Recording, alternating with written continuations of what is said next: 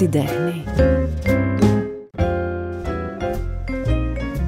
Θα μπορούσα για intro αυτού του επεισοδίου να πω ότι ο Σπύρος Γραμμένος είναι όπως συνηθίζουμε να λέμε, αντισυμβατικός, διαφορετικός, ε, ευφυής, με πολύ ωραίο λόγο, με εξαιρετικά δείγματα στη μουσική σκηνή, με μια δική του αισθητική που πολύ μας ταιριάζει και πολύ την αγαπάμε. Δεν θα πω αυτά όμως που τα είπα ήδη.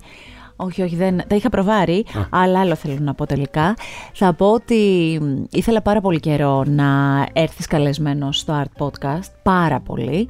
Και το καλύτερο intro σε όλο αυτό το κάνεις εσύ μέσα από το δικό σου Instagram. Εκεί πάνω πάνω που γράφουμε όλοι μας ε, info για μας, λέμε ας πούμε αυτοπροσδιοριζόμαστε κάπως, ε, τα γράφεις πολύ ωραία. Λέει λοιπόν ο Σπύρος Γραμμένος, τραγουδοποιός, influencer, συστημικός κονφερανσιέ, beauty editor, hairstyler, life coacher, επόμενος στόχος Eurovision 2024. Τουλάχιστον αυτά γράφεις τώρα, δεν ξέρω. Μέχρι να ε, ακουστεί όλο αυτό που δημιουργούμε εδώ μπορεί να έχεις αλλάξει και να έχεις προσθέσει και κάτι. Σίγουρα, το μόνο που αλλάζει κάθε χρόνο είναι ο, ο επόμενος στόχος. στόχος. Πάει το, η επόμενη χρονιά της Eurovision. Mm, Οπότε πάμε για το 24.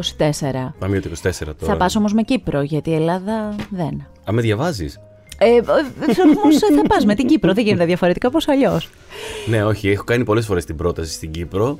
Ταγκάρω και το, το Κύπρος.gov ναι. government. Και τι γίνεται τελικά; Δεν μου απαντάνε ακόμα. Αλλά... Σε έχουν μπλοκάρει ακόμα; όχι, όχι, όχι, όχι. Άρα είσαι σε καλό δρόμο μέχρι στιγμής. Καλώς ήρθες. Καλώς σας βρήκα. Είμαι πολύ χαρούμενος. Γιατί και εγώ ήθελα πολύ καιρό να έρθω. Και δεν μου το έλεγαν ότι ήθελες κι εσύ, και εγώ έβλεπα άλλους που ερχόταν και ζήλευα. Εντάξει, αυτό έχει ονοματεπώνυμο τώρα από πίσω, θα το συζητήσουμε μαζί της. Λοιπόν, ε, ξέρω ότι το πιο περίεργο πράγμα που δεν θες καθόλου, αυτό που, που το θεωρείς ότι είναι τίποτα κενό, ας πούμε, δεν θέλεις να μιλάς γι' αυτό, είναι το CV σου. Δηλαδή, αν κάποιος σου πει, ε, συστήσου και πες μας δύο λόγια. Είναι, το χειρότερό σου, ε. Όπως μου ζητά, όταν μου ζητάνε να δώσω βιογραφικό για κάποια δουλειά. Για μια πρόταση. Αυτή, ε, αυτό το έχω και εγώ όμως σαν ε, απορία. Δηλαδή για κάποιους ανθρώπους που έχουν δείγματα δουλειάς συγκεκριμένα και σου ζητάνε μετά βιογραφικό. Ναι. Καταλαβαίνω το αξιοκρατικό του πράγματος, ας πούμε, αλλά τι, τι, να γράψει, τι θα γράψεις, ας πούμε; Ε, γράφω ότι ο Σπύρος Γραμμένος είναι τραγουδοποιός. Ναι. Και άμα είναι για θέατρο, λέω και έχει κάνει μουσική για θέατρο, έχει παίξει στο θέατρο. Αν είναι για εικαστικά; Ε, δεν, δεν μπορεί δεν να δίνω, είναι. Δεν δίνω συμβεί. Δεν μπορεί, έχω, έχω ασχοληθεί με το παπιέ μασέ.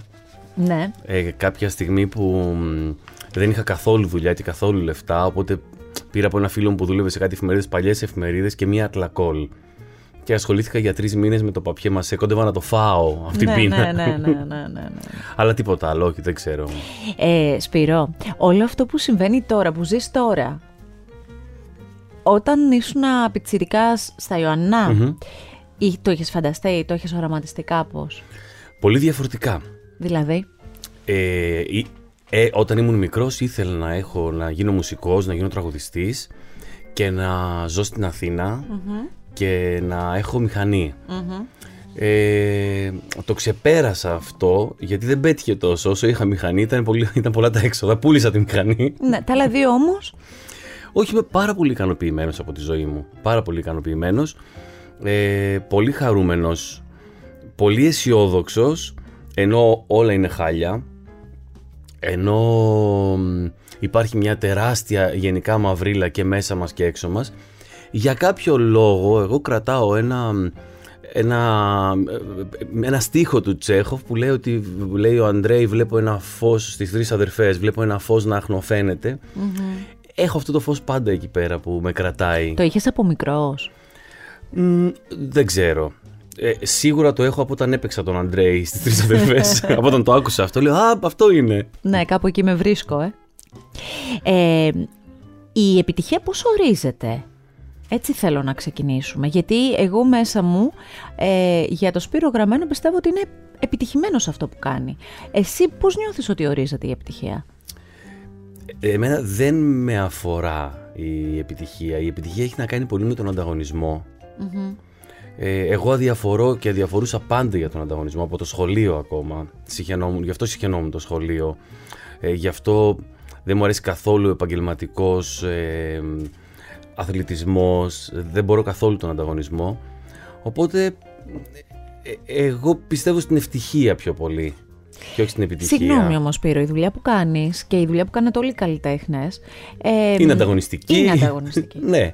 Είναι, γιατί και στηρίζεται πάρα πολύ και με κάποιο τρόπο, ανάλογα με την παιδεία που κουβαλάει και ο καθένας mm. βεβαίως, πολύ σημαντικό αυτό, στο φαίνεστε, στο, στο σας δείχνω κάτι, έχω δημιουργήσει κάτι και σας το δείχνω. Και αυτό δεν το λέω για κακό, ναι. Πώς αλλιώς θα γίνει Αυτό η αλληλεπίδραση, δεν γίνεται διαφορετικά. Κάτι κάνεις εσύ πάνω στη σκηνή και έρχομαι εγώ να σε χειροκροτήσω. Και το παίρνεις αυτό σαν τροφή εσύ και συνεχίζεις. Αυτό ήθελα να σου πω ότι εγώ κάνω κάτι στο σπίτι μου, όπου κι αν είμαι, γράφω κάτι, φτιάχνω κάτι, έρχομαι σε ένα χώρο να το παρουσιάσω και εκεί θα φανεί το τι θα πάρω από σένα πίσω για να στο ξαναδώσω. Και, δηλαδη είναι ένα κομμάτι, επειδή είμαι του live, συχαίνω το στούντιο και είμαστε σε στούντιο τώρα, θα πέσει να με πλακώσει, αλλά συχαίνω με το στούντιο τις ώρες που γράφω το δίσκο, τρελαίνομαι. Πάω, γράφω τη φωνή μία φορά.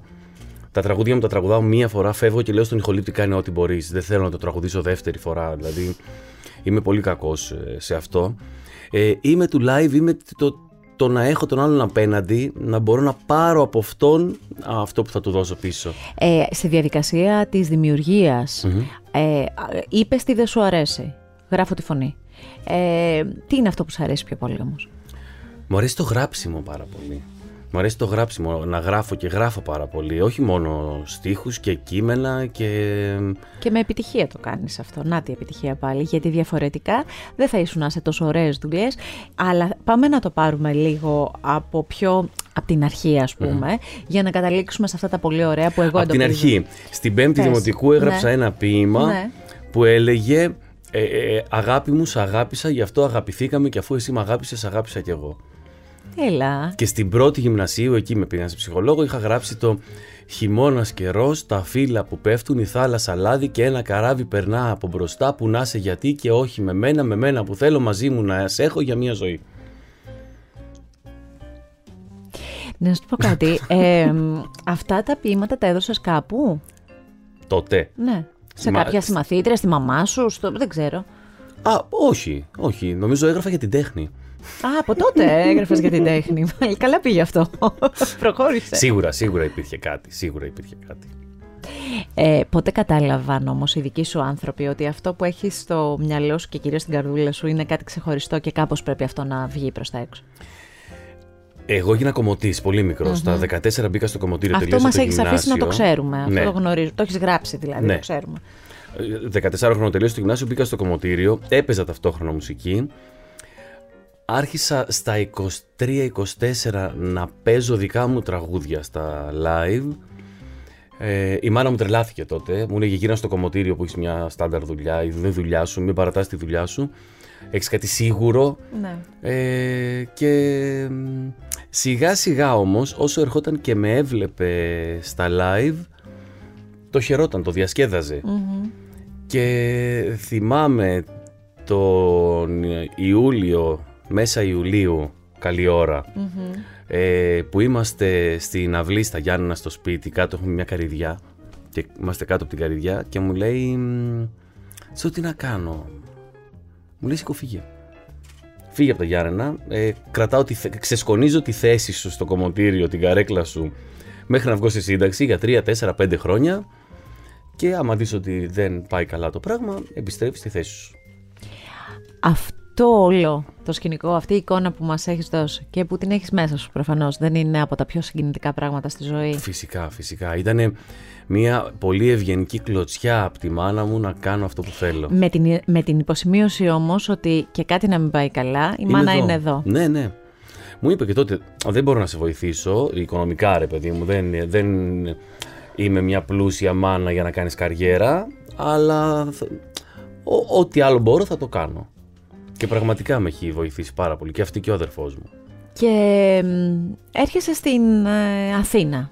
Ναι. Στους δικούς σου χρόνους, εσύ κάπως ας πούμε το, το ξεκινάς. Θέλω να μου πεις... Μετά από ένα μήνα από αυτή την κουβέντα μετακομίζω στην Αθήνα. Άμεσα. Ναι, ναι, άμεσα έγινε Στις 13 Αυγούστου έρχομαι το 2009. Ωραία.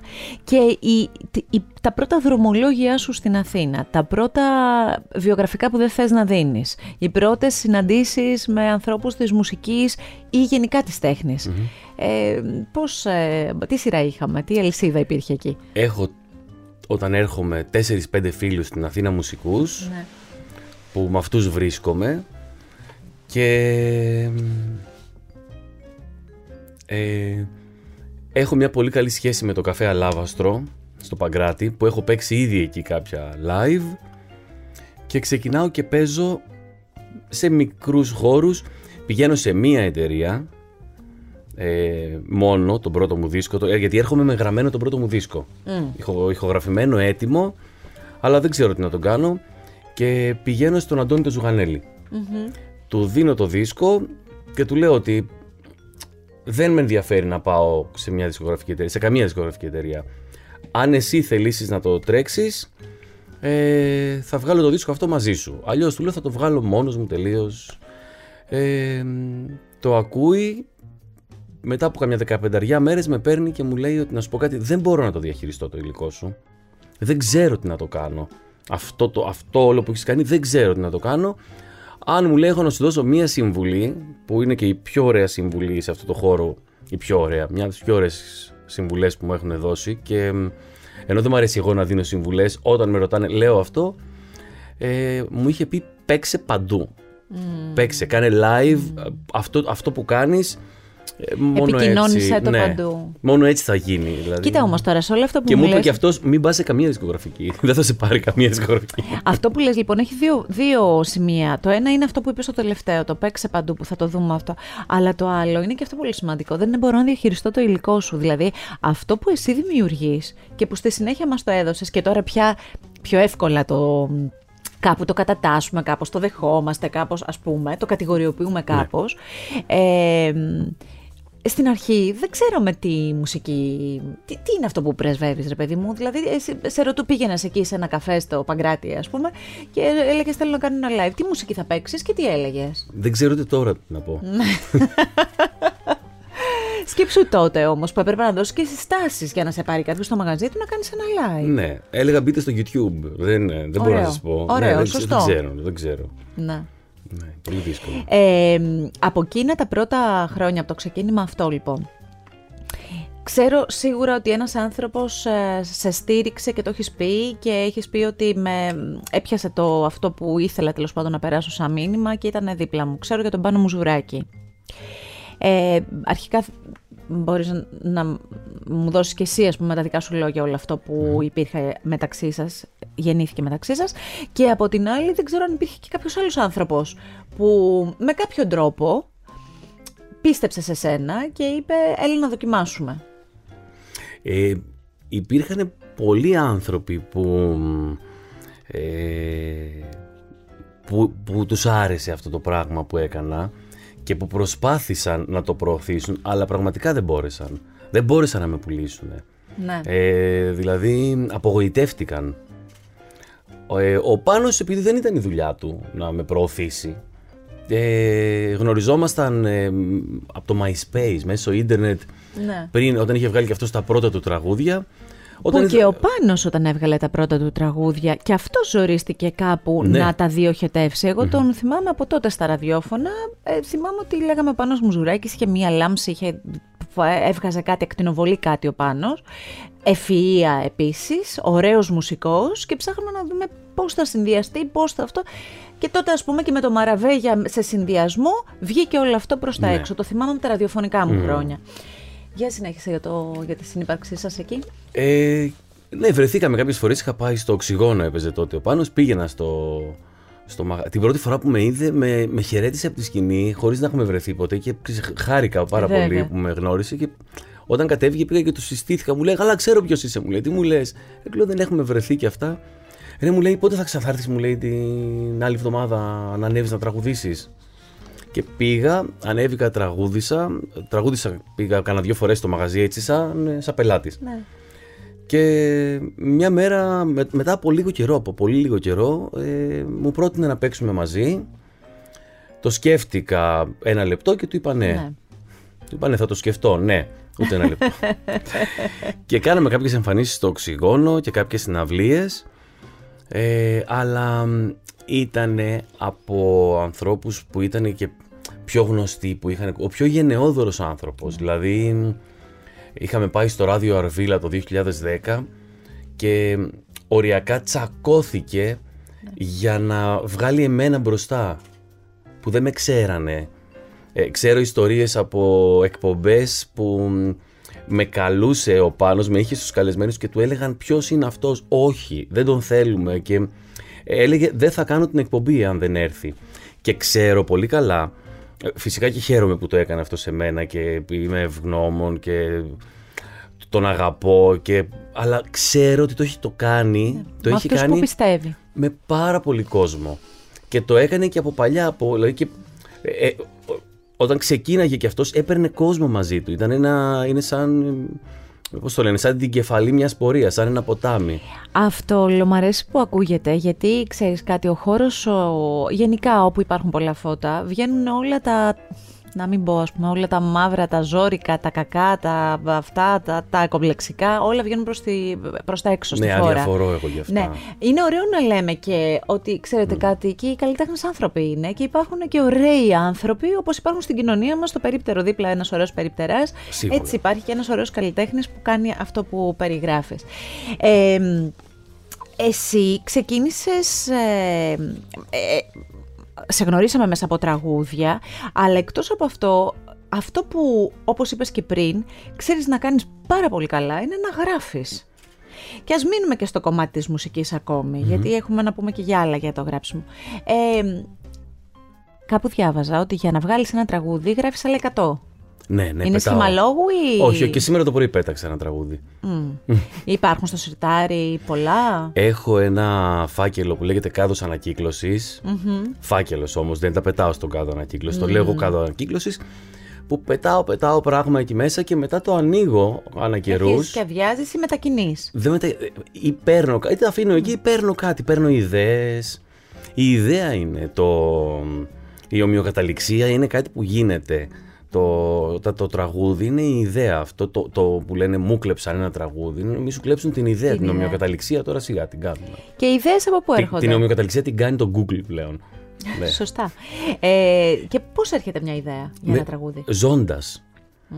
Ζώντας. Και πήγα να το χάσω αυτό. Όταν, τότε που είχα έρθει στην Αθήνα, τα πρώτα δύο χρόνια, είχα κλειστεί στο σπίτι και έγραφα. Έβγαινα από το σπίτι για πρόβα και για live. Τέλος. Ε, και μου είπε τότε η κοπέλα μου ότι να σου πω σε λίγο δεν θα έχεις να γράψεις. Mm. Δεν δε, δε ζεις τίποτα. Και χτύπησε κουδουνάκι, ε. Ναι, οπότε ε, θυμάμαι τότε πολύ καλά ότι πήγα για καφέ με ένα φίλο και όταν γύρισα σπίτι είπα πολύ χαρούμενος Ρε τι ωραία πέρασες στον καφέ. Ήταν κάτι που το είχα ναι, ναι, ξεχάσει. Ναι, Ήταν πρωτόγνωρο. Το θυμάμαι πάρα πολύ καλά. Πήγαμε στη Δάφνη για καφέ και γύρισα σπίτι σαν, σαν να με είχαν βγάλει έξω μετά από δύο χρόνια, σαν να είχα απολυθεί από το στρατό. Ναι, ναι, ναι, ναι. ναι. Άρα κυκλοφορείς κάπου έξω, παίρνεις, έχεις τις προσλαμβάνουσες. Κυκλοφορώ, και... διαβάζω. Γενικά πρέπει να, να, να, να ζεις, και να έχεις ερεθίσματα. Ναι, δηλαδή συνήθως γράφουμε αυτά που μας κάνουν να αισθανόμαστε όμορφα και αυτά που μας ενοχλούν. Πες μου, σε αυτά που μας ενοχλούν έχω συγκεκριμένο τραγούδι που θα το πούμε έτσι κι αλλιώς γιατί είναι από τα πολύ ωραία που έχουμε στα χέρια μας, στα αυτιά μας συγκεκριμένα.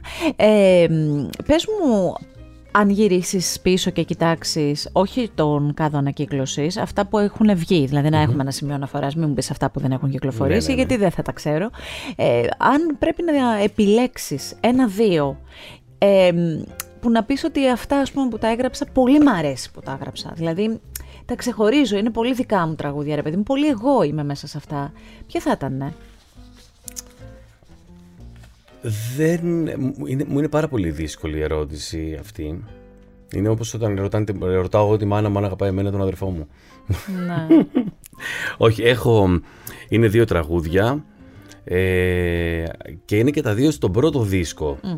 Το ένα είναι ο μουνοψυρας ε, που ε, λατρεύω την ιστορία αυτού του τραγουδιού και το άλλο είναι το χίλιες φωνές ε, γιατί το λατρεύω τεχνικά αυτό το κομματι Το, τον τρόπο που, που δημιουργήθηκε η ρήμα του και ο τρόπος που υπόθηκε αυτό το κομμάτι, το οποίο ε, ε, εγώ είμαι ορθολογιστής. Εντάξει, 100% ορθολογιστής. Αλήθεια. Ναι, και δεν, δεν το πιστεύει ο κόσμος. Ναι, όντως είμαι, είμαι τρομερά ορθολογιστής. Δεν πιστεύω σε τίποτα. Όλη μέρα είσαι ορθολογιστής ή μέχρι κάποια ώρα το απόγευμα; Είμαι πάντα ορθολογιστής. Δεν πιστεύω σε τίποτα. Κάνω αλλά πιστεύω στην προσδοκία π.χ. Δεν πιστεύω στην ελπίδα. Δεν ελπίζω να έρθει κάτι. Προσδοκώ να, να έρθει αυτό το πράγμα. Λοιπόν, αυτό τώρα έχει να κάνει με, το, με, όλο το ορθολογιστικό μου κομμάτι. Αλλά όσον αφορά το γράψιμο, ναι. πιστεύω, έχω έτσι μία ε, θεωρία που οι, οι, φίλοι μου με, με κοροϊδεύουν συνήθως γι' αυτό, που λέω ότι δεν τα γράφουμε εμείς αυτά που γράφονται. Δηλαδή την τέχνη δεν τη δημιουργούμε εμείς. Αυτό είναι κάτι που υπάρχει και τυχαίνει να βγει από το χέρι κάποιου. Και εκεί έρχομαι και στο διαχωρισμό του καλλιτέχνη από το έργο του. Που έχουμε καλλιτέχνες με σπουδαίο έργο που ήταν Ε, δεν, δεν σημαίνει δηλαδή ότι κάποιος που γράφει πολύ ωραία τραγούδια είναι πολύ ωραίος άνθρωπος. Οπότε γι' αυτό είπα πριν ότι το χίλιες φωνές ε, γράφτηκε και δεν το έγραψα γιατί η ομοιοκαταληξία του έγινε με τέτοιο τρόπο και, και το μέτρο του που τώρα αυτό το κομμάτι γράφτηκε το 2005 ε, θυμάμαι πολύ καλά πως γράφτηκε και γιατί γράφτηκε αυτό το κομμάτι. Ε, δεν ξέρω πως δημιουργήθηκε πως, πως φτιάχτηκε το μέτρο και η ρήμα και το πως χώρεσαν αυτές οι λέξεις εκεί μέσα.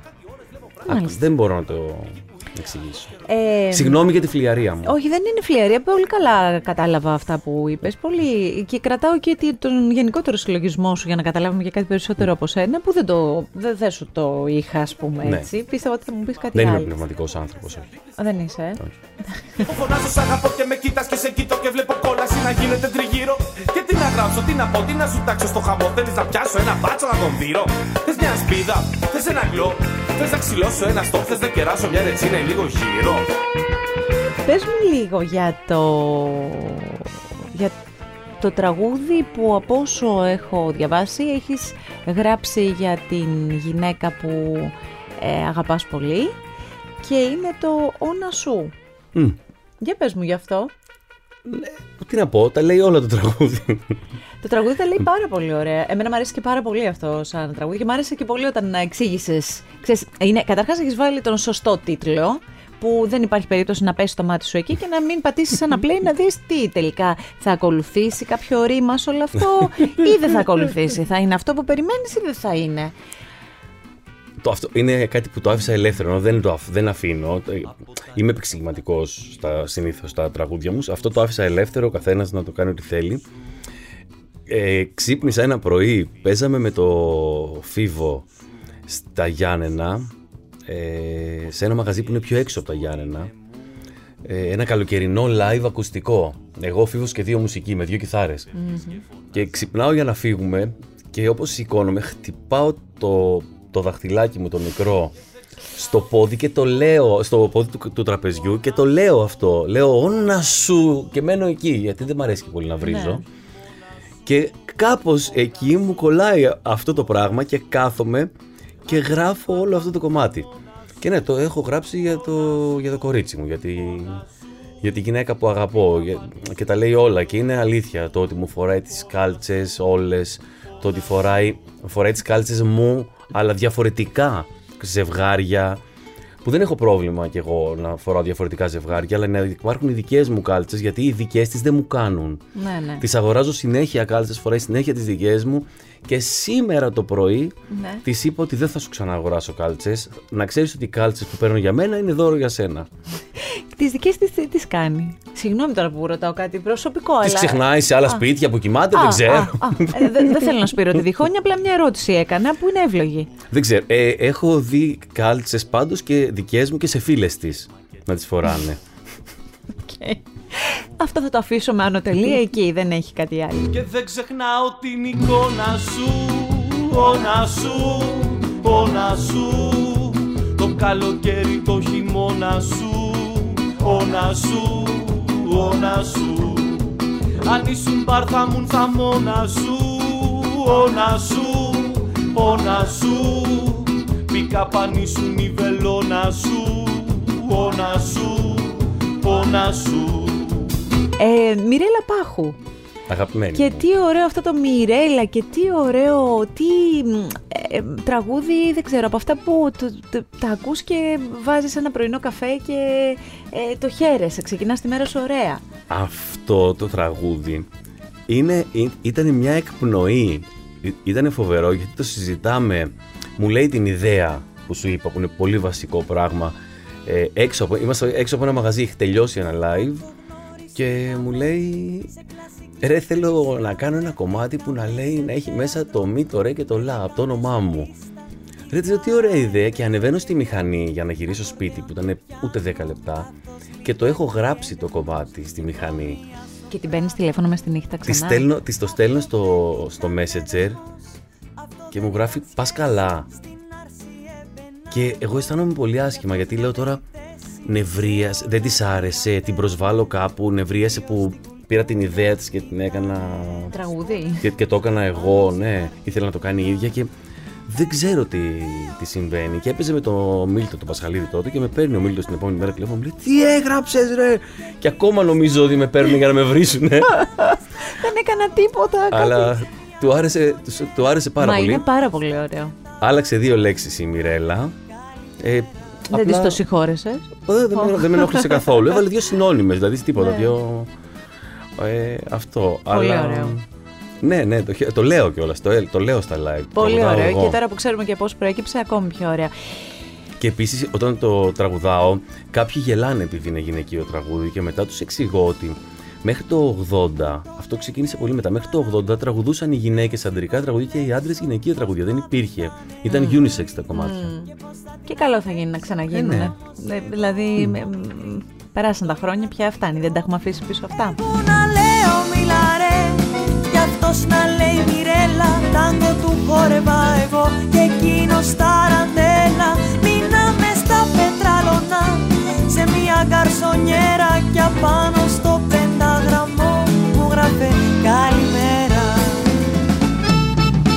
Καμία μόνη. Εδώ θέλω πολύ να... Αρχικά να πω ότι αν δεν το έχεις ακούσει, πρέπει να πατήσεις ένα play να το ακούσεις. Ε, έχεις μιλήσει γι' αυτό, άλλωστε και στο, και στο δελτίο τύπου που πήραμε όλοι μας όταν α, βγήκε το τραγούδι, διαβάσαμε. Μίλα μου λίγο για αυτό το τραγούδι. Δεν μπορώ να πω κάτι πέρα από το δελτίο τύπου. Μου, ήταν, μου είναι πάρα πολύ δύσκολο να μιλήσω για αυτό το τραγούδι. Ε, έχω υπάρξει θύμα κακοποίησης σε μικρή ηλικία. Είμαι άντρας, ε, λευκός, straight, 43 χρονών και δεν μπορώ, ενώ έχω υπάρξει θύμα, να, να φανταστώ πώς ζει ε, μία γυναίκα, τι τραβάει μία γυναίκα στην καθημερινότητά της το 2023. Με εξοργίζει αυτό. Ε, είχα πάντα, επειδή μεγάλωσα και με τη μητέρα μου που με, μας μεγάλωσε μόνη της, αλλά και μέσα στο κομμωτήριο που με, μεγάλωσα με στις γυναίκες, το έζησα αυτό από πάρα πολύ μικρός ε, και έζησα αυτόν τον κόσμο, το- τον γυναικείο, ε, έχω, έχω, έχω, μια, έχω, έχω μια τρομερή, δεν θα έλεγα ευαισθησία, δεν είναι... Ε, έχω, νευριάζω, νευριάζω ακόμα και με φίλες μου, κορίτσια που κορνάρουν σε μια γυναίκα που προσπαθεί να παρκάρει. Αυτό, δηλαδή με ενοχλεί πάρα πολύ. Ε, γιατί και εγώ πολλές φορές δεν μπορώ να παρκάρω. Αυτό, απλά... Εννοείται. Ναι, απλά Απλά εσένα δεν θα σου κορνάρουνε. αυτό. Ο άντρας, ε, εντάξει, δεν το έβαλε καλά. Ενώ η Ναι, γυναίκα. ναι, δεν μπορεί. Απόψε η νύχτα είναι όλη δικιά σου Το άρωμά σου είναι καπνό στον αέρα Σ' αυτό το δρόμο θα γραφτεί το όνομά σου Το χρώμα σου θα πάρει τούτη η μέρα Στα οδοφράγματα το αίμα σου ρέει. Το σύνθημά σου το φωνάζουνε όλοι. Κορίτσια το γράψαν στους στίχους με σπρέι. Αν δεν γυρίσω Κάψτε την πόλη Έχω μία φίλη που αυτή με κάνει και αισθάνομαι λίγο άνετα, που όταν οδηγάει και την ενοχλεί κάποιος άντρας, του λέει Άντε ρε τράβα να κάνεις κάτι που μπορεί να γνωρίζεις καλά. Δεν του λέει να πλύνει κανένα πιάτο γιατί δεν το ξέρει. Και επίσης Είναι γαϊδούρι. δεν ξέρω, καμιά φορά σκέφτομαι ποιος έχει ορίσει ότι τα πιάτα τα πλένουν μόνο οι γυναίκες. Καλά. Θα ήθελα πάρα πολύ να έρθει μπροστά μου αρχικά να το συζητήσουμε. Ποιος ορίζει ότι οι δουλειές του σπιτιού γίνονται μόνο από γυναίκες; Αυτό δεν ξέρω πώ πώς ξεκίνησε. Ε, ε, Όπως επίσης δεν, δεν ξέρω, συγγνώμη, γιατί τη- μία λάμπα πρέπει να την αλλάζει μόνο ο άντρας. Αντίστοιχα, ε, έτσι. αυ- δηλαδή, αυτό θέλω είναι να- λογικό. Άμα είναι Α, να, ναι, τι, να χτυπήσει ότι- κάποιον το ρεύμα, να χτυπήσει τον άντρα. Όχι, ρε παιδί μου, εντάξει τώρα. αλλά θέλω να πω αυτά λίγο να τα ξανασυζητήσουμε όλα αυτά, μεταξύ όλα αυτά. μας οι Κοίτα, άνθρωποι σε ένα ε, καφέ. Έχω μία θεία η οποία ε, είναι κοντεύει τα 60 και είναι οικοδόμος ε, και δεν είναι οικοδόμος απλά ε, παίρνει ένα χωράφι ένα οικόπεδο και το παραδίδει σπίτι που φτιάχνει από τα καλούπια, τα τσιμέντα, τα, τα υδραυλικά, τα πάντα είναι αδερφή της μάνας μου. Ε, οπότε έχω αυ- αυτού του, Ναι. αυτή τη γυναίκα. Έχω ένα άλλο παράδειγμα τη μάνα μου που είναι μια πολύ πολύ δυναμική γυναίκα. Ε, και επίσης επειδή μεγαλώσαμε έτσι, ήταν έτσι η φάση, ο αδερφός μου διάβαζε, πήγαινε στο, στα φροντιστήριά του αυτά, εγώ δούλευα και ήμουνα και ο, ο μεγάλος, οπότε φεύγοντας η μάνα μου για το κομμωτήριο έλεγε Σπύρο θα πλύνεις τα, πλύνει τα πιάτα. Δεν μπορούσε να τα βρει αυτή όταν θα γυρίσει. Δουλεύαμε στο κομμωτήριο τουλάχιστον 10 ώρες τη μέρα. Και κάπως έπρεπε να μοιραστούν και οι δουλειές. Πώς το Ναι, λένε. βέβαια εκεί πέρα συνέβαινε το εξής. Μου έλεγε πλύνε τα πιάτα και εγώ έπαιρνα τα πιάτα.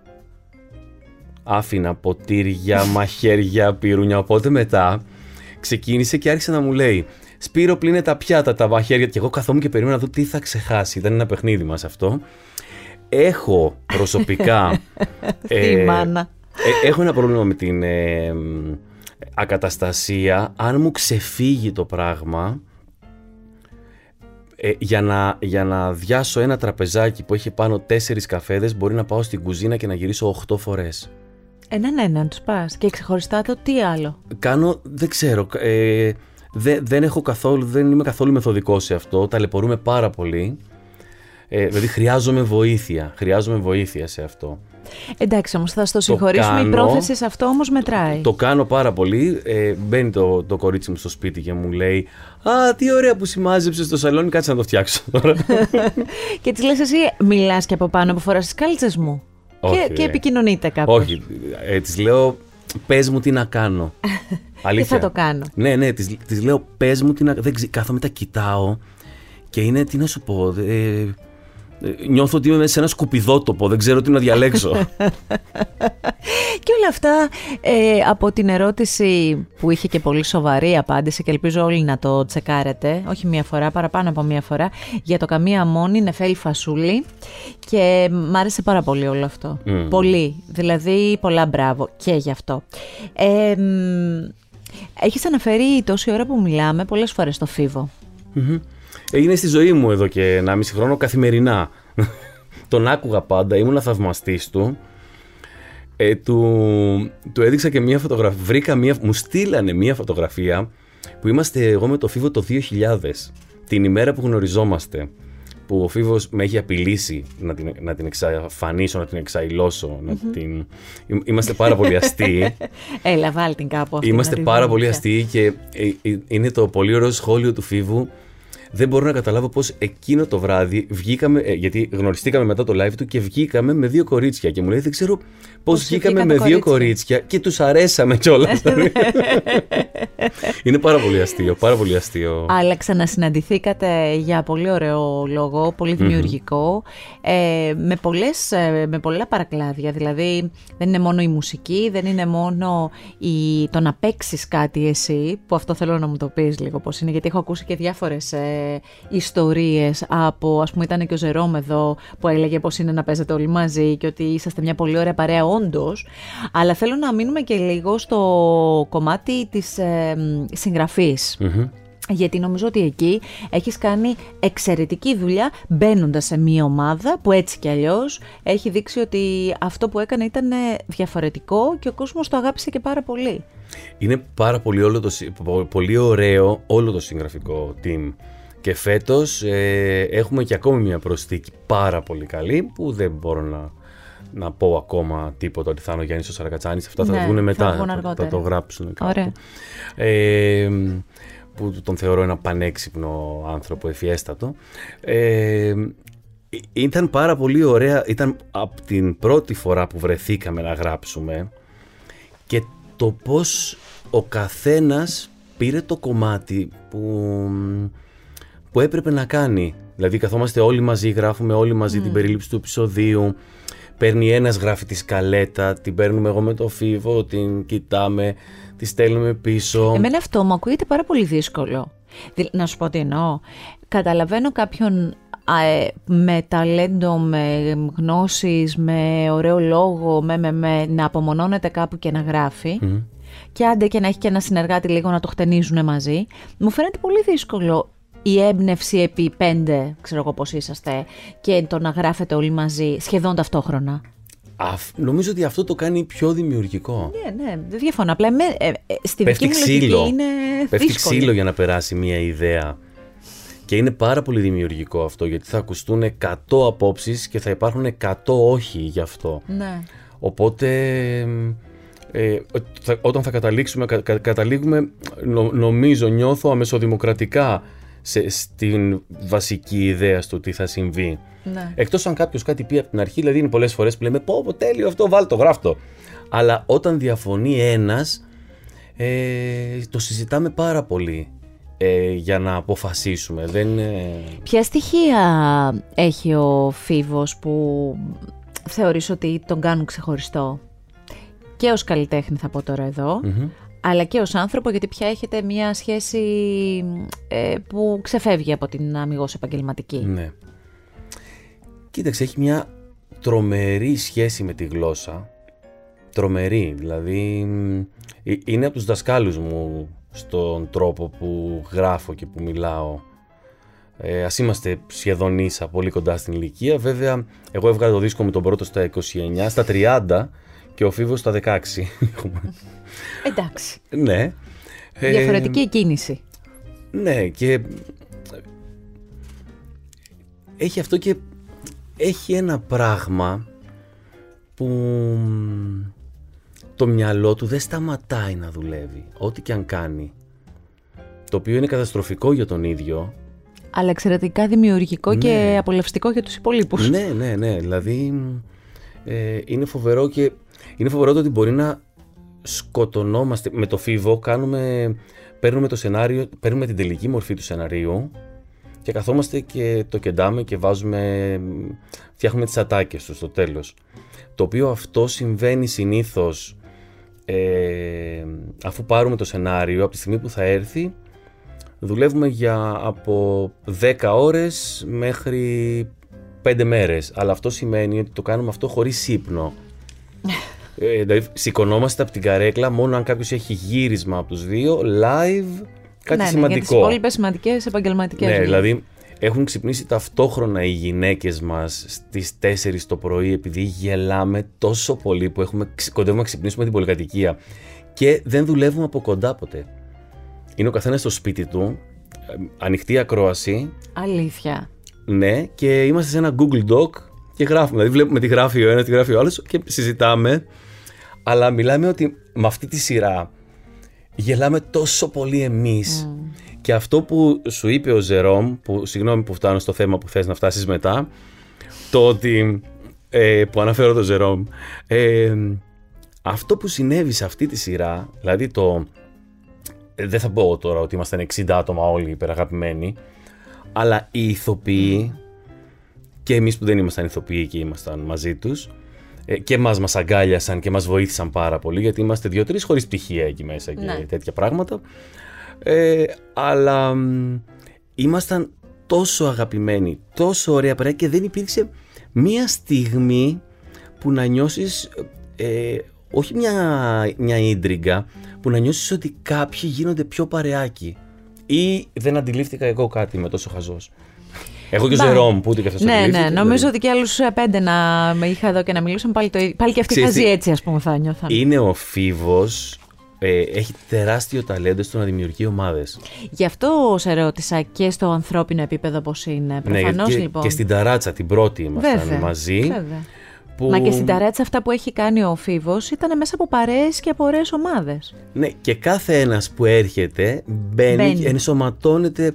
Ε, δηλαδή, περάσαμε τόσο ωραία με το Λευτέρη Πανταζή. Ναι, ναι, ναι. ναι, τόσο όμορφα ε, ε, τις μέρες που κάναμε τα γυρίσματα. Γιατί αυτός που έρχεται προφανώς αντιλαμβάνεται ότι αυτό που κάνετε το κάνατε με πολύ ωραίο δικό σας τρόπο και θέλει να μπει κομμάτι της παρέας αυτής, να ενσωματωθεί όπως σωστά είπες. Είναι και το ποιους καλούμε και το ποιους σκέφτεται ο Φίβος; Ο Φί- Δηλαδή, όταν ε, καταλήγουμε σε κάποιον, συνήθως ε, ε, μπορεί να προ- προτείνουμε όλοι, αλλά νομίζω ότι η τελική απόφαση είναι πολύ, πολύ του Φίβου. Οπότε πάλι ξέρει, νιώθει πώς αυτός θα ενσωματωθεί στη, στην παρέα μας. Το βλέπει μπροστά. Ναι, το ναι, βλέπει ναι. πιο μπροστά από τους υπόλοιπους. Ε, μ, πω πω, άπειρα πράγματα θα ήθελα να σε ρωτήσω. Ε, όμως ξέρεις τι θέλω να μου πεις. Θέλω να μου πεις λίγο πώς πάει η ραδιοφωνική σου εκπομπή. Αυτό είναι κάτι που κάνω ραδιόφωνο από το 1992 με πολύ μικρά διαλύματα. Είναι κάτι που το λατρεύω. Είναι κάτι που με στεναχωρεί πάρα πολύ που πλέον είναι ελάχιστα τα ραδιόφωνα που μπορείς να ακούσεις και να, να κάνουν αυτό που έκανε παλιά το ραδιόφωνο. Ε, ε, ε, συνοδευτικά, σαν συνοδευτικό μέσο υπάρχει το ραδιόφωνο αλλά δεν ήταν αυτό. Το ραδιόφωνο από όταν ήμουν πολύ μικρός ε, κάνω σε νόμιμους ραδιοφωνικούς σταθμούς από το 92. Είχα την πέμπτη δημοτικού πειρατικό σταθμό. δηλαδή έκανα εκπομπή στην αρχή στη γειτονιά μου, μετά έπιανες σε όλη την Ιγουμενίτσα, μετά πήρα έναν πιο μεγάλο, ο οποίος ε, έπιανε όλη την Ιγουμενίτσα και έφτανε μέχρι την Κέρκυρα και εκεί... Μπλόκαρε σε- το σύστημα. όχι, εκεί- καλά, εκεί ήταν που άρχισαν να, τους- να τα κυνηγάνε το 92, τα πειρατικά ραδιόφωνα και εκεί ήταν που μπήκα στο ράδιο Ιόνιο στην Ιγουμενίτσα. Ορίστε. Τι μουσική έπαιζες τότε; Τότε έπαιζα από Βασίλη Παπακοσταντίνου και Κατσιμιχαίους και Αντώνη Βαρδί μέχρι μ, ε, Καζούλη Ευρυδίκη, Πολίνα Δάντη, Πανξ Ρωμάνα Αντίδραση, Λευκή Συμφωνία Τρύπες, Χαριτοδιπλωμένο. Είχε ταυτότητα η εκπομπή σου, ε. Ήταν μια συγκεκριμένη ταυτότητα της εκπομπής σου. Και τι έλεγες, δηλαδή θυμάσαι τον εαυτό σου πιτσιρικά να κάνεις, ας πούμε, εισαγωγή στην ραδιοφωνική σου εκπομπή; Με θυμ- θυμάμαι πάρα πολύ καλά και μ, μέχρι πριν από έξι χρόνια είχα πολλές κασέτες οι οποίες καταστράφηκαν. Γιατί; Δυστυχώς. Ε, με μία πλημμύρα, ε, τις είχα σε μία αποθήκη και με μία πλημμύρα καταστράφηκαν όλες μου οι κασέτες. Δεν Αυτό έχω... θα- εμένα θα μας στεναχωρούσε πάρα πολύ. Με διέλυσε. Γιατί αυτές οι κασέτες είναι, ρε παιδί μου, όλη η εφηβεία μα. Είναι έλεγα- αυτά που. Ε, είμαι ο Σπύρος με την εκπομπή Μουσικό Κοκτέιλ και το τηλέφωνο μας είναι 22088. Συγγνώμη που θα σου το πω, αλλά είχες διαλέξει ένα πρωτότυπο τίτλο για την εκπομπή, ε. Πρέπει αυτές οι εκπομπές μουσικό κοκτέιλ Μουσικό- να είναι σε όλη την Ελλάδα 758. Ε, σε κάθε πόλη πρέπει σε να κάθε υπήρχαν πόλη. πολλές. Τουλάχιστον ένα κοκτέιλ. με διαφορετικά συστατικά για να δημιουργείται και κάτι άλλο. Ε, τώρα πώς είναι η εκπομπή; Τώρα είναι Για πες ποιοτική λίγο. μουσική σε κακή ποιότητα. Εννοείται. Αυτός είναι τίτλος σωστός. Τώρα μουσικό κοκτέιλ. Εντάξει, Δευτέρα με Δευτέρα κερασάκι από γυμνασίου πάνω. Ήμουνα. θα το δεχτώ, θα το αγοράσω. Για πες. Ε, τώρα τι κάνω. Μαζεύω κομμάτια όλη την εβδομάδα που θα, που θα, τα- θα μου κάνουν εντύπωση, που θα τα ακούσω πολύ ε, ή που θα τα ζηλέψω πραγματικά, που τα έχει γράψει κάποιος άλλος με, με την καλή έννοια. Ε, τα μαζεύω και κάθε τρίτη βράδυ στο The Press Project κάνω μία ώρα με αυτά τα τραγούδια. Μαζεύω 16-17 τραγούδια, μου είναι πάρα πολύ δύσκολο.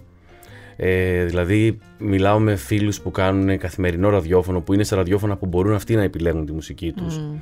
Γιατί έχω περάσει και από τα FM με- με playlist και πέρασα πάρα πολύ δύσκολα. Δεν, δεν, δεν μπόρεσα να το διαχειριστώ. Ε, γιατί με, πήγα να δουλέψω σε ένα ραδιόφωνο και με πήραν για να κάνω πλάκα, να είμαι η χιουμοριστική πρωινή εκπομπή και ξεκίναγα με πρώτο κομμάτι το ήταν μια φορά μάτια μου, δεύτερο το φιλαράκι και τρίτο το να μ' αγαπάς.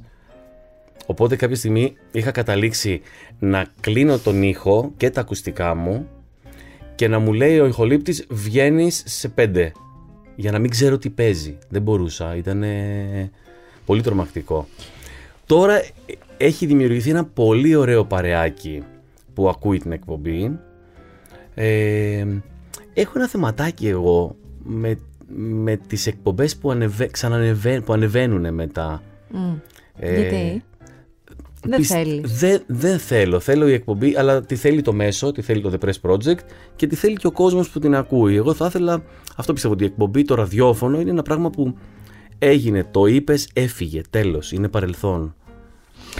Ναι, ε, ισχύει αυτό που λες, σε αντίθεση ας πούμε με τα podcast που μένουν εκεί forever. Ναι, αλλά είναι άλλο πράγμα. Ε, Ναι, ισχύει, αυτό σου λέω. Αλλά από την άλλη σκέψω ότι και μία τηλεοπτική εκπομπή γίνεται, φεύγει και θες να την ξαναδείς ή δεν την έχεις προλάβει. ή δεν- Είναι, είναι, λίγο, άλλο- είναι κάποιος διαφορετικός θέλει να στο σε ραδιό. ακούσει Εγώ παίζω ξανά. τραγούδια, κάνω μουσική εκπομπή. Κάνω καθαρά μουσική εκπομπή. Δεν λέω τίποτα. Δεν μιλάω για πολιτική. Μπορεί να μιλήσω μέσα από τα τραγούδια, δηλαδή. Έτσι κι αλλιώς το κάνεις, με ναι, έναν τρόπο. Ναι, εννοώ και από τις, από, από, από, από τις επιλογές μου μέσα. Εννοείται. Δηλαδή μετά τη, τις εκλογές τις πρώτες ε, που είχε απογοητευτεί ο κόσμος έκανα μια εκπομπή που έπαιξα το άνοιξε πέτρα, το μην του μιλάτε του παιδιού. Κατά έπαιξα- τα άλλα δεν έχεις πολιτικό σχόλιο. Δεν μιλάω εγώ. Εσύ, μιλάει... Εγώ λέω ακούμε αυτό που κυκλοφόρησε τότε, λέω και μ' Και αρέσει, ήρθε μπροστά μου εντελώς τυχαία τώρα. ναι, α, μ' αρέσει πάρα πολύ να, να κάνω τέτοια πληροφοριακή εκπομπή ότι ξέρεις αυτό το τραγούδι το έχει γράψει ο Τάδε τότε και ειδικά αν ξέρω και το και λόγο την που ιστορία γράφτηκε του. Αυτό είναι πάντα πολύ ωραίο, έτσι κι αλλιώς. Μας αρέσει πάρα πολύ. Ε, στην α, προηγούμενη συναυλία που είχατε, είχες κάνει στο, στην Τεχνόπολη, είχες αναβάσει ένα story, στο, όχι story, ένα βίντεο στο Instagram το δικό σου. Εμφανίζεσαι με κάλτσες καρπούζι, το θυμάμαι χαρακτηριστικά. Για να δεις ότι σε παρακολουθώ. Κα- Καρπούζι, όχι δεν φορές αυτές. Εδώ- Και ε, έλεγες ότι καταρχάς χάρηκα πολύ που ήρθα στη συναυλία μου. Ε, περιμένω, είμαι με τον μποξεράκι γιατί περιμένω να μου σιδερώσουν τη τσάκιση από το παντελόνι και... Μου είχαν κάνει τσάκιση. Άκου τώρα. Ε, Και δεν ήθελες. Ναι. Και περίμενες λοιπόν έτσι και θεώρησες ότι ήταν η σωστή στιγμή για να κάνεις έτσι μια τοποθέτηση για αυτή τη συναυλία. Ανυπομονώ σε κάθε περίπτωση, εκεί θέλω να καταλήξω. Τώρα το Σεπτέμβριο, που είναι η μεγάλη συναυλία στην Να δεις τι κάλτσα θα Τεχνόπολη, φοράω. Να δω τι κάλτσα θα φοράς. Και τι μποξεράκι. Αν, αν θα υπάρξει τα, τσάκιση στο παντελόνι και αν θα ε, κάνεις βιντεάκι ντυμένος ή πιο γυμνός. Δεν το ξέρω. Όπως κάποιο καλλιτέχνη που έχουμε πει. Για πες μου λοιπόν. Ε, Τι θα γίνει το Σεπτέμβριο στην Τεχνόπολη στις ε, 12 του μήνα; τι θα γίνει, θα είναι η τελευταία μου συναυλία. Να, ωραία. Είναι, είναι... Η περσινή ήταν η τελευταία και προέκυψε και μία ακόμη τώρα ή ήταν η Όχι. πρώτη τελευταία. Όχι, η περσινή ήταν ο Σπύρος Γραμμένος στην Τεχνόπολη. Φέτος είναι Σπύρος Γραμμένος στην τελευταία συναυλία. Ωραία. Αυτό. Ε, μετά θα, θα φύγω ε, από την μπάντα του Σπύρου του Γραμμένου Θα κάνω solo καριέρα. Αυτή θα είναι η τελευταία μου συναυλία. Ωραία. Οκ, οπότε θα είναι μια καλή ευκαιρία να σας δούμε όλους μαζί. Την μπάντα εννοώ και σένα. Ωραία. Δώδε- 12 ε, του Σεπτέμβρη στην Τεχνόπολη. Ε, μετά θα διασπαστώ. Ναι. Σε πολλά κομμάτια διαφορετικά. Δεν σου πω το περιμένεις πώς και πώς. Κόσμος πολύς, ε, πολύ αγάπη εκεί, πολύ αλυσβερής με τον κόσμο εκεί. Ναι, έχω λίγο άγχος. Πάντα. Ε, έχ- έχω πα- πάντα άγχος έτσι κι αλλιώς πριν από το live, ό- όπου και να παίξω.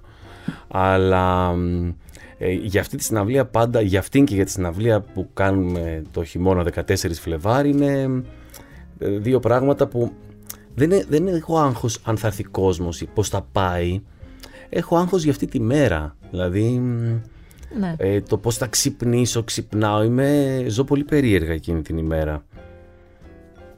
Και, και η στιγμή που έ- μου έβγαλα αυτή τη φωτογραφία ήταν ότι αγόρασα εκείνη την ημέρα, την προηγούμενη μέρα ένα παντελόνι και δεν συνειδητοποίησα ότι είχε τσάκιση. Ήταν ύφασμα, όχι καπαρτινέ, δεν ξέρω, δεν ήταν τζιν, ήτανε, αλλά δεν ήταν υφασμάτινο. Και μόλις το φόρεσα στην Τεχνόπολη είδα ότι είχε, υπήρχε τσάκιση στο παντελόνι μου κάθετα και αισθάνθηκα πάρα πολύ άσχημα και τρελάθηκα. Δεν ήξερα τι να κάνω. Και μου βρήκαν ένα σίδερο εκεί πέρα και καθόταν βρέχαν το παντελόνι και σιδερώναν την τσάκιση η οποία δεν έφευγε. Έπαιξα με τσα, τσακισμένος. Τσακισμέ... Βγήκα στη τσακισμένα τα σκηνή φτερά. τσακισμένος. Μάλιστα, μάλιστα. Λοιπόν, ε, το ραντεβού είναι για τότε. Βέβαια, όπου πετύχετε live του Σπύρου Γραμμένου, μην το χάσετε, γιατί είναι εμπειρία. Ξέρεις τι θέλω. Θέλω έτσι κλείνοντας να σου κάνω δύο-τρεις ερωτήσεις. Φτα... Κλείνουμε κιόλας. Θέλεις να μείνουμε λίγο ακόμα; Μα μου είχες πει ότι θα. Κάνουμε τριωρό. Τέλος πάντων, ό,τι θες.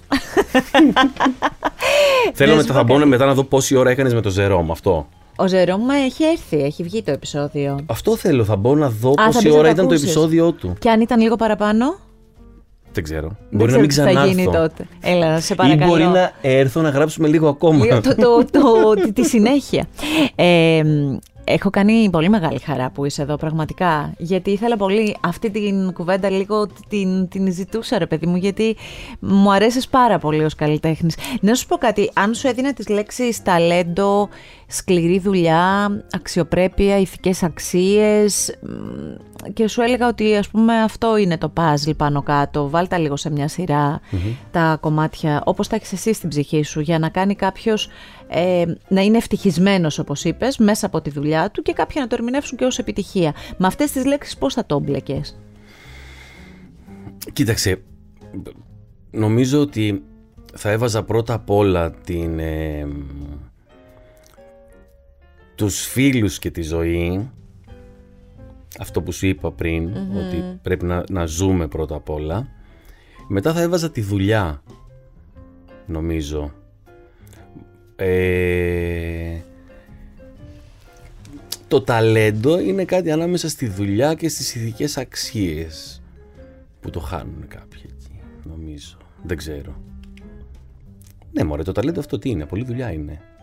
Πολλή δουλειά και, και αυτό το που σου έλεγα ότι που είμαι ορθολογιστής αλλά σε αυτό δεν είμαι και αυτό, το ταλέντο είναι και κάτι αυ- αυτό που κάπου βρίσκει υ- υπάρχει ένα κουτάκι εκεί που, α, μια πόρτα που ανοίγει, ένα παραθυράκι που ανοίγει και Θα μπορούσες να ζεις και να υπάρχεις χωρίς την τέχνη; Ε, είχα απαντήσει κάποτε όχι και ήταν λάθος η απάντησή μου. Φυσικά και θα μπορούσα.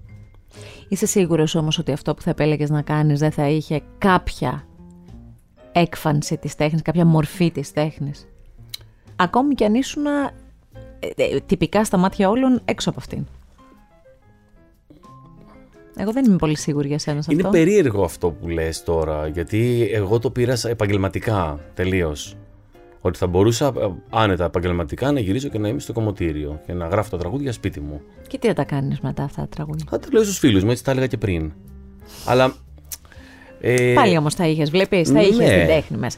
Δεν μπορώ να φανταστώ λοιπόν, Σπύρο, έτσι όπως ε, ε, έχουμε συζητήσει αυτή την ώρα μαζί, δεν μπορώ να φανταστώ ε, κάτι μέσα σου να νεκρώνει εντελώς και να έχει μόνο, ας πούμε, με- να, να είσαι μακριά από την τέχνη. Δεν μπορώ να σε φανταστώ. Νομίζω ότι είσαι άνθρωπος... Ούτε εγώ ε, μπορώ να με φανταστώ. Είσαι άνθρωπος που και την καλημέρα σου τη λες έτσι με έναν τρόπο πολύ ιδιαίτερο, πολύ δικό σου. Και αυτό είναι και πολύ, Ευχαριστώ. πολύ ωραίο.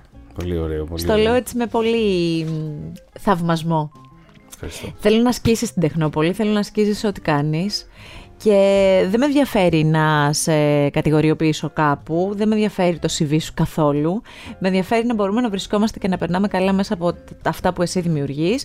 Ανυπομονώ για το όποιο refresh στα info σου και για τα βίντεο σου που σε παρακολουθώ. Εκεί είμαστε φίλοι να ξέρεις και το... Είσαι από αυτούς που τους τσεκάρω και τους ε, παρακολουθώ πολύ. Σε ευχαριστώ ιδιαίτερα που ήρθες εδώ. Εγώ ευχαριστώ. Εγώ ευχαριστώ. Μου είπες ότι θα κάνουμε λίγο παραπάνω. αλλά Να σου πω, θέλω να με καλέσει και εσύ στην εκπομπή σου. Γιατί δεν με καλείς να διαλέξουμε μουσικές περίεργε. Ωραία. Έκλεισε. Εντάξει, το λέω γιατί να σου πω και κάτι. Δεν έχω πάρει. Αυτό το πρόσωπο που μεσολάβησε για να έρθει δεν μου είπε πότε πήγαινε να κάνει κάτι. Φοβά... ναι, δε- δεν έχω εγώ καλεσμένους. Δεν έχω κάνει. Μ- Μία εκπομπή νομίζω έχω κάνει με καλεσμένο, αλλά ε, θα σε καλέσω. Εντάξει. Αλλά ξέρεις τι, φοβάμαι ότι άμα, άμα έρθεις εκεί θα μου κάνεις ερωτήσεις. Όχι, θα κρατηθώ. Εγώ δεν θα κάνω ερωτήσεις, θα μου κάνεις εσύ. λοιπόν, αυτό το επεισόδιο με το Σπύρο γραμμένο να το ακούσετε και να το απολαύσετε κλικάροντας στο artpodcast.gr ή μπαίνοντας σε όποια από τις δημοφιλείς πλατφόρμες επιλέξετε εσείς για να ακούσετε podcast. Σε ευχαριστώ πάρα πολύ. Εγώ ευχαριστώ. Ακού την τέχνη. Art Podcast. Με τη Γιώτα Τσιμπρικίδου.